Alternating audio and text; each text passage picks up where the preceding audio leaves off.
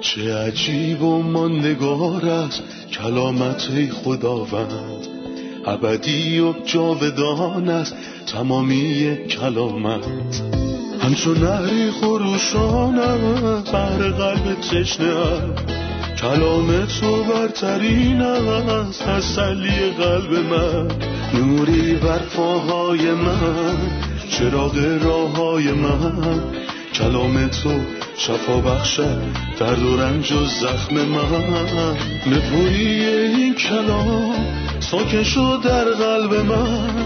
تغییرم به آزادم ساد شبان نیکوی من. چه عجیب و نگار است کلامت خدا رد ابدی و جاودان است تمامی کلامت.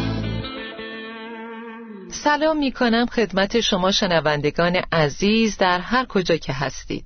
خوشحالیم که به قسمتی تازه از سری برنامه های تعلیمی تمام کتاب پیوستید. در این برنامه ما تمام کتاب مقدس رو مطالعه می کنیم از پیدایش تا مکاشفه.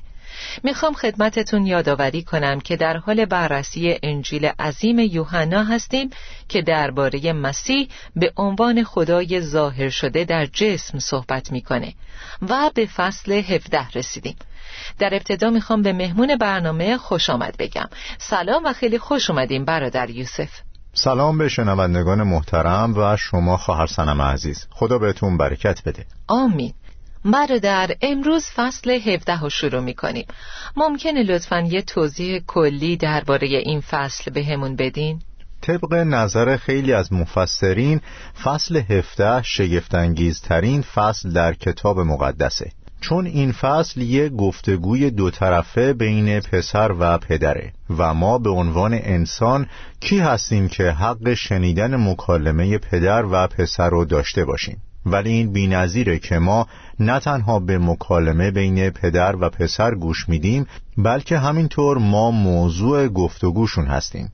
یادتون میاد که از انتهای فصل سیزده مسیح با شاگردانش درباره خدای پدر صحبت می‌کنه و حالا در فصل هفته درباره شاگردانش با پدر حرف می‌زنه. همینطور در فصل سیزده دیدیم که مسیح پای شاگردان رو شست. چشمای او که صاحب تمامی جلاله به کسیفی های پای شاگردان دوخته شده بود. و اینجا می‌بینیم که درباره مسیح میگه او چشماشو رو به آسمان بلند کرد. مطمئنا تفاوت اخلاقی بزرگی وجود داره بین نگاه کردن مسیح به پای شاگردان و نگاه او به طرف پدر آسمانی. هرچند در هر دو مسیح همون شخصه و خداونده. چه زمانی که پاهای شاگردان رو میشست و چه زمانی که رو به پدر آسمانی دربارهشون صحبت می‌کرد تمرکزش روی شاگردان بود.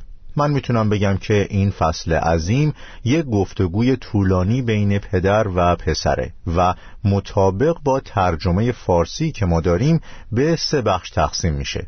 از آیه یک تا پنج بخش اول. از آیه 6 تا 19 بخش دوم و از آیه 20 تا 26 بخش سوم.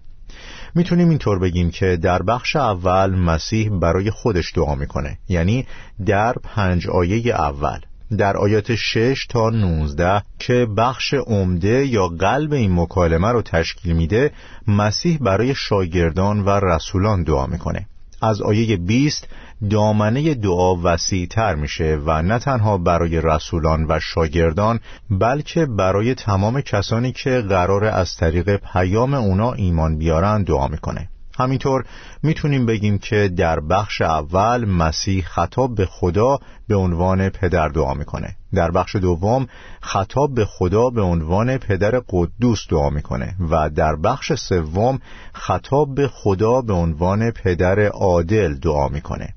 در بخش اول یعنی آیات یک تا پنج که پسر خطاب به پدر دعا می‌کنه واژه جلال پنج مرتبه تکرار شده. در بخش دوم که شامل آیات 6 تا 19 میشه و مسیح با پدر قدوس صحبت می‌کنه واجه های بخشیدی یا دادهی هفت بار تکرار شده. به این معنا که پدر ایمانداران رو به پسر بخشیده. بعد واژه اصلی بخش آخر که شامل آیات 20 تا 26 میشه و مسیح خطاب به پدر عادل دعا می‌کنه یکی هستش که پنج مرتبه تکرار شده. این فصل شامل کلمات عمیقیه. واقعا همونطور که گفتین این فصل قلب کتاب مقدسه. کلام قدوس و بینقص خدای زنده. دقیقا. لطفا درباره دعاهای مسیح در اناجیل برامون توضیح بدین. در مزمور 109 آیه درباره مسیح گفته شده که فقط برای مسیح کاربرد داره و نه هیچ شخص دیگه ای. در مزمور 109 میگه زیرا مردم شریر و دروغگو درباره من سخنان نفرت انگیز می‌گویند و بدون سبب با من میجنگند. اما من آنها را دوست دارم و برایشان دعا می‌کنم. این یه نبوت درباره خداونده بله همینطوره. برای همینه که در زندگی مسیح بارها درباره دعا کردنش می‌خونیم. به خصوص در انجیل لوقا. چون این انجیل درباره مسیح به عنوان پسر انسان صحبت می‌کنه و انسان زمانی به کمال می‌رسه که به خدا تکیه کنه. بسیار عالی. با اجازتون من دعایه اول این فصل رو می‌خونم و فکر می‌کنم که در این قسمت فقط بتونیم درباره این دعایه صحبت کنیم. بعد از این سخنان عیسی به سوی آسمان نگاه کرد و گفت ای پدر آن ساعت رسیده است. پسر خود را جلال ده تا پسرت نیز تو را جلال دهد. زیرا تو اختیار تمام انسانها را به دست او سپرده ای تا به همه کسانی که تو به او بخشیده ای حیات جاودان بدهد. خداوند در ابتدای دعاش فرمود ای پدر با اینکه وقتی به شاگردان تعلیم داد که دعا کنند گفت بگید ای پدر ما که در آسمانی. چرا در اینجا خداوند همون چیزی که به شاگردان تعلیم داد رو نگفت؟ چرا خداوند دعای خودش رو با عبارت پدر ما آغاز نکرد؟ مسیح نمیگه پدر ما. نه در اینجا و نه در هیچ قسمتی از کتاب مقدس نمی‌خونیم که مسیح بگه پدر ما. این عبارت برای مسیح کاربرد نداره. چرا؟ زمانی که او از مردگان برخاست به مریم گفت نزد برادران من برو و به آنان بگو که اکنون نزد پدر خود و پدر شما و خدای خود و خدای شما بالا می روم. اگه مسیح فقط از عبارت پدر ما استفاده می کرد این یعنی پسر بودن او شبیه فرزند خوندگی ماست و ارتباط ما با خدا شبیه ارتباط مسیح با خداست در حالی که تفاوت بزرگی وجود داره او یگان پسر خداست پسر ازلی نخست زاده. در تمام این ویژگی ها مسیح با ما فرق داره. ما از طریق فیض فرزندان شدیم. همونطور که در کلام خدا میگه ببینید محبت خدای پدر چقدر عظیم است که ما را فرزندان خود خوانده است و در واقع فرزندان خدا هستیم. این یعنی ما لایقش نبودیم ولی مسیح از ابتدا پسر بود. او پسریه که با پدر برابره. بنابراین هرگز نمی‌تونست بگه پدر ما ولی ما میگیم پدر ما. اما مسیح گفت پدر خود و پدر شما. و زمانی که با پدر صحبت می‌کنه از عباراتی مثل پدر یا پدر قدوس یا پدر عادل استفاده می‌کنه. برادر یوسف. خیلیا دعای خداوند در فصل 17 رو دعای حقیقی خداوند نامگذاری می‌کنن شما با این نظریه موافقید؟ بله کاملا موافقم و کسانی که این مکالمه رو دعای حقیقی خداوند نامگذاری کردن در مسیر درست قرار دارن. یه دعای معروف دیگه در مسیحیت دعای خداوند یا دعای ربانی نام داره. و به نظر من مسیح خودش دعای ربانی رو انجام نمی‌داده. حداقل به دو دلیل. غیر ممکن بود که مسیح بگه پدر ما. همونطور که توضیح دادیم رابطه پسر با پدر کاملا متفاوته با رابطه ای که ما با پدر داریم. دوم اینکه در این دعا که مسیح به شاگردان تعلیم داد و در متا فصل شش و لوقا فصل یازده اومده جمله وجود داره که برای مسیح کاربرد نداره گناهان ما را ببخش زیرا ما نیز همه کسانی را که به ما بدی کردند میبخشیم آیا ممکنه که مسیح بگه گناهان ما را ببخش؟ آیا مسیح گناهکار بود که از پدر طلب بخشش کنه؟ به هیچ وجه. بنابراین بهتره که این دعا رو دعای مناسب بنامیم که مسیح به شاگردانش تعلیم داد ولی دعای خداوند در فصل هفته اومده. دعایی که می‌تونه دعای خداوند نامیده بشه و توسط خود مسیح طلبیده شد. بله در این فصل مسیح با پدر صحبت می‌کنه چون یه زبان برابر و جلالی مساوی برای مسیح وجود داره. درسته. وقتی میگه پس از این سخنان مسیح به سوی آسمان نگاه کرد و گفت ای پدر آن ساعت رسیده است. درباره چه ساعتی صحبت می‌کنه؟ به طور ساده این ساعت ساعت صلیبه و در انجیل یوحنا بارها به ساعت صلیب اشاره شده. همینطور در انجیل یوحنا واژه ساعت به مراتب بیشتر از بقیه اناجیل استفاده شده. مثلا به ساعت دقیق اتفاقات اشاره می‌کنه.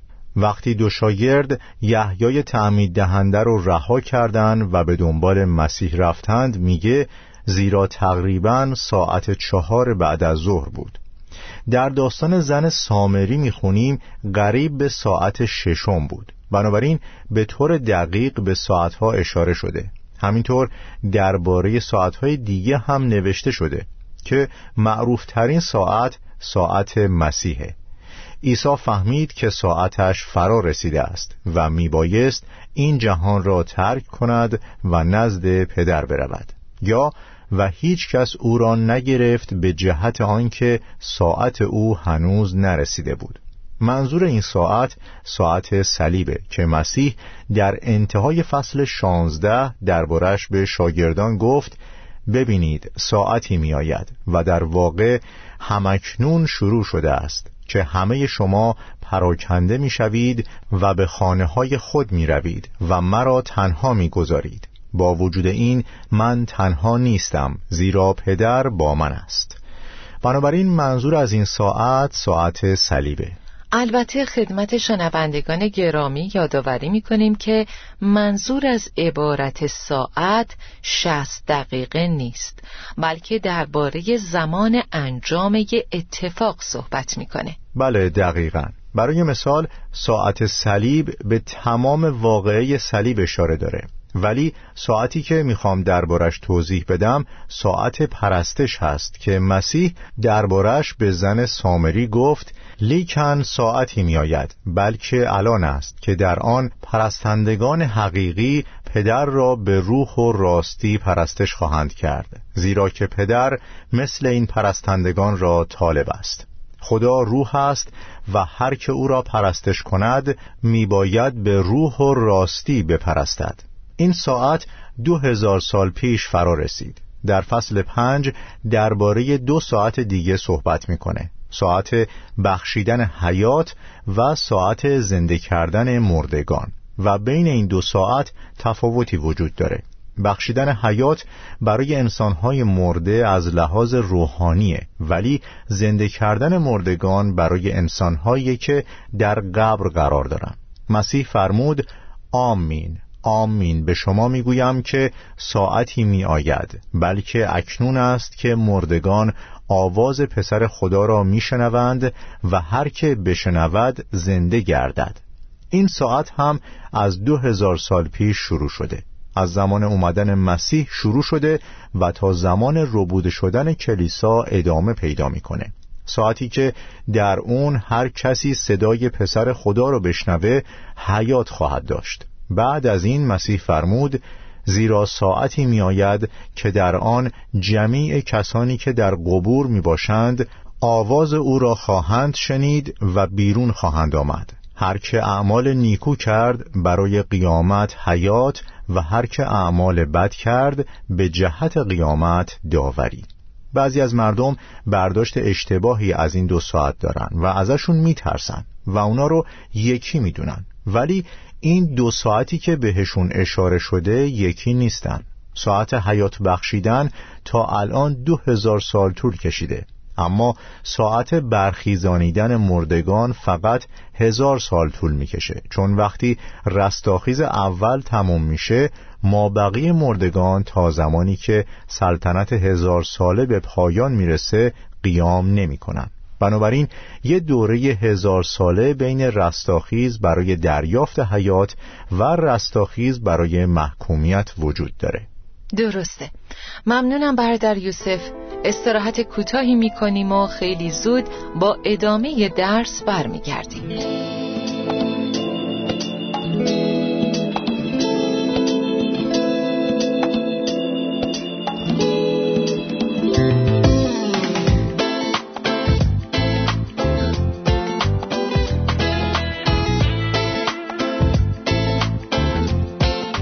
در یوسف در فصل 17 آیه یک میفرماید پس از این سخنان عیسی به سوی آسمان نگاه کرد و گفت ای پدر آن ساعت رسیده است.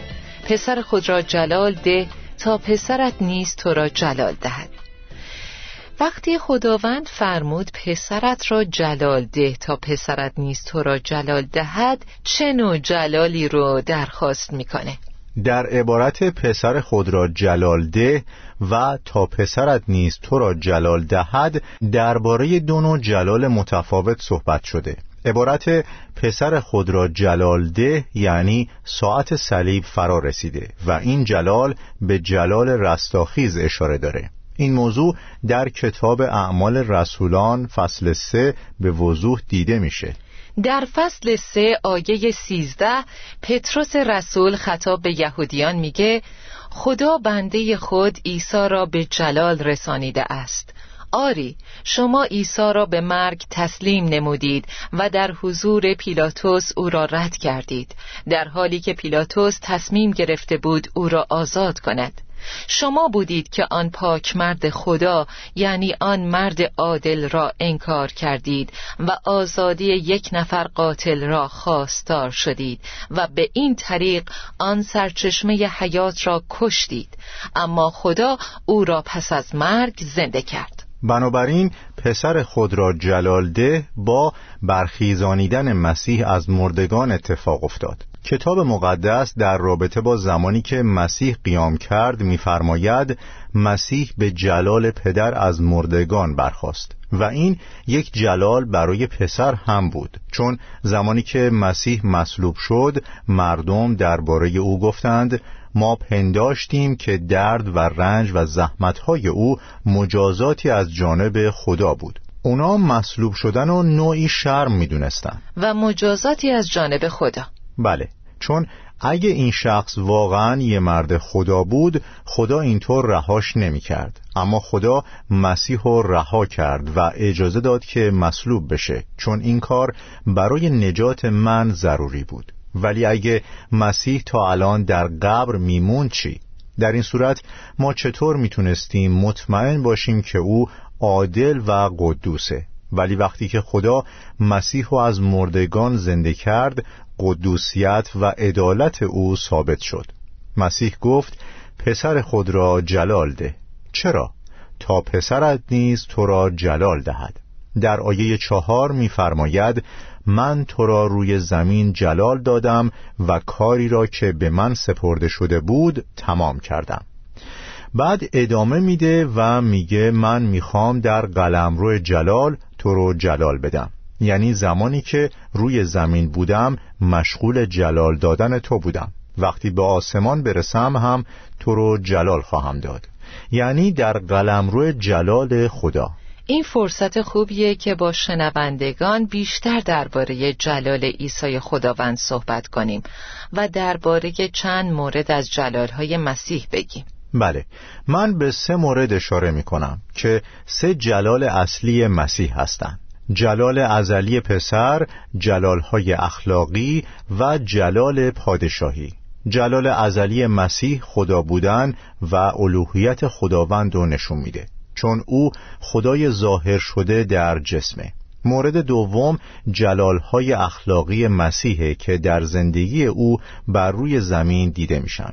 مسیح به عنوان یه انسان در همه چیز کامل بود. مزمور نویس میگه تو زیباتر از همه انسانهایی. فیض از لبان تو جاری است. خدا برای همیشه تو را مبارک ساخته است. راستی را دوست می‌داری و از شرارت متنفری. تمامی اینها جلالهای اخلاقی مسیح هستند. بعد جلال پادشاهی مسیح رو می‌بینیم. بعد از اینکه او بر روی صلیب پدر و جلال داد حالا نوبت پدر بود که پسر رو جلال بده. برای همین در فیلیپیان دو درباره مسیح می‌خونیم خود را فروتن ساخت و از روی اطاعت حاضر شد مرگ حتی مرگ بر روی صلیب را بپذیرد. از این جهت خدا او را بسیار سرفراز نمود و نامی را که بالاتر از جمیع نام هاست به او عطا فرمود. و این جلال به زودی زمانی که مسیح بر همگان ظهور کنه نمایان خواهد شد. ولی همه چیز در اختیار او قرار خواهد گرفت و هر زانویی در مقابل نام او سجده خواهد کرد. در آسمان و روی زمین و زیر زمین. در ادامه صحبت درباره جلالهای مسیح می‌خواستم به فصل دوازده انجیل یوحنا اشاره کنم که در اون سه واقعه پشت سر هم اتفاق میافته و جلال مسیح به عنوان پسر خدا در بیت انیان نمایان میشه. بعد جلال مسیح به عنوان پادشاه و پسر داوود موقع ورودش به اورشلیم نمایان میشه. و در نهایت جلال پسر انسان نمایان میشه در زمانی که یونانیان نزد مسیح اومدن. بله.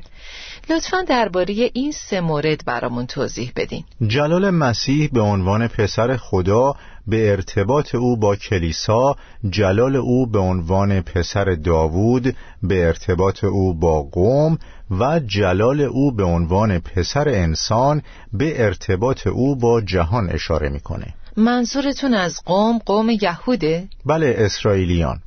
بنابراین مسیح در ارتباطش با کلیسا پسر خداست و در این باره مسیح از شاگردان پرسید از نظر شما من چه کسی هستم؟ و پتروس جواب داد تو مسیح پسر خدای زنده هستی. و مسیح بهش گفت من بر این صخره کلیسای خود را بنا می کنم بنابراین کلیسا بر پسر خدا بنا شده. عنوان پسر داوود به ارتباط مسیح با قوم اشاره داره چون او به عنوان پسر داوود بر خاندان یعقوب سلطنت خواهد کرد. همینطور مسیح به عنوان پسر انسان بر تمام جهان سلطنت می‌کنه.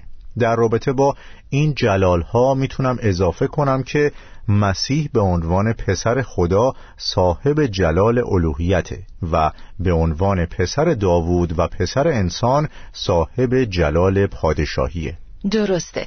ممکنه درباره دعای عظیم فصل 17 بیشتر برامون توضیح بدین؟ ما توافق کردیم که این فصل دعای واقعی خداونده. اگه ما اسمش رو یه دعا می‌ذاریم از نظر عده زیادی این یه مکالم است. علاوه بر این بعضی ها این فصل رو دعای شفاعتی می‌دونن ولی از نظر من شفاعت به گناه مرتبطه. اگه ما گناه کنیم کسی رو داریم که برای ما شفاعت می‌کنه. ولی در فصل هفته به گناه هیچ اشاره ای نشده. پس یه دعای شفاعتی نیست. بعضی ها هم میگن که این یه دعای کاهنیه و این افراد به معنی درست نزدیکتر هستند ولی به مفهوم کامل نرسیدن چون دعای کهانتی به ضعف مرتبطه چون مردم ضعیف بر روی زمین به یک کاهن نیاز دارن. برای همین ما به کاهنی نیاز داریم که در ضعف به ما کمک کنه ازمون حمایت کنه و در برابر وسوسه پناه ما باشه. و این کاهن مسیحه. بله مسیحه. اما در این فصل به ضعف هم اشاره ای نشده. پس این مکالمه بر روی برداشتن ضعف ها متمرکز نیست بلکه درخواستی برای بیشتر کردن نیکوییه. برای همین وقتی محتوای این دعا یا مکالمه بین پدر و پسر رو می‌خونیم می‌بینیم که از پدر درخواست چیزهای نیکو می‌کنه و پسر خطاب به پدر عادل برای کلیسای خودش بر روی زمین دعا می‌کنه. و موضوع دعا برداشتن ضعفها، گناهان یا خطاها از روی شاگردان نیست بلکه عطا کردن قدوسیت، اتحاد و جلال و بسیاری دیگه از نیکویی های الهیه. بسیار عالی. ممنونم برادر یوسف. درس امروز رو با عزیزان شنونده مرور می‌کنیم. ما در تعلیم امروز یاد گرفتیم که مسیح یه مرد دعاست و در سرتاسر سر اناجیل دعا می‌کنه و اینجا در انجیل یوحنا یه مکالمه بین پدر و پسر ثبت شده. در مزمور 109 میفرماید من برایشان دعا می‌کنم و ما دیدیم که این برای هیچ کسی جز مسیح نمی‌تونه کاربرد داشته باشه. خداوند عیسی مسیح فرمود آن ساعت رسیده است. این به چه ساعتی اشاره داره؟ عزیزان در اینجا منظور از ساعت شست دقیقه نیست بلکه یک اتفاقه و در اینجا به طور دقیق به ساعت صلیب اشاره داره. انجیل یوحنا به ساعتهای زیادی اشاره می‌کنه. ولی سه مورد از معروفترین اونها یکی ساعت پرستش که خداوند دربارش به زن سامری گفت دومی ساعت بخشیدن حیات و سوم ساعت برخواستن مردگانه. و این زمانی اتفاق میافته که با بازگشت خداوند ایمانداران خابیده زنده میشن و این ساعت تا پایان سلطنت هزار ساله ادامه داره. خب ممنونم برادر یوسف. خدا بهتون برکت بده. ممنونم باعث افتخار منه. خدا به شما هم برکت بده. آمین. عزیزان شنونده تا کلامی تازه و برکتی جدید در پناه خداوند قدوس باشید. چه عجیب و ماندگار است کلامت خداوند. ابدی و جاودان است تمامی کلامت. همچون نهری خروشان بر قلب تشنه کلام تو برترین است تسلی قلب من. نوری بر پاهای من چراغ راه های من. کلام تو شفا بخشد درد و رنج و زخم من. نپوری این کلام ساکن شد در قلب من. تغییرم ده آزادم ساز شبان نیکوی من. چه عجیب و نگار است کلامت خدا رد ابدی و جاودان است تمامی کلامت.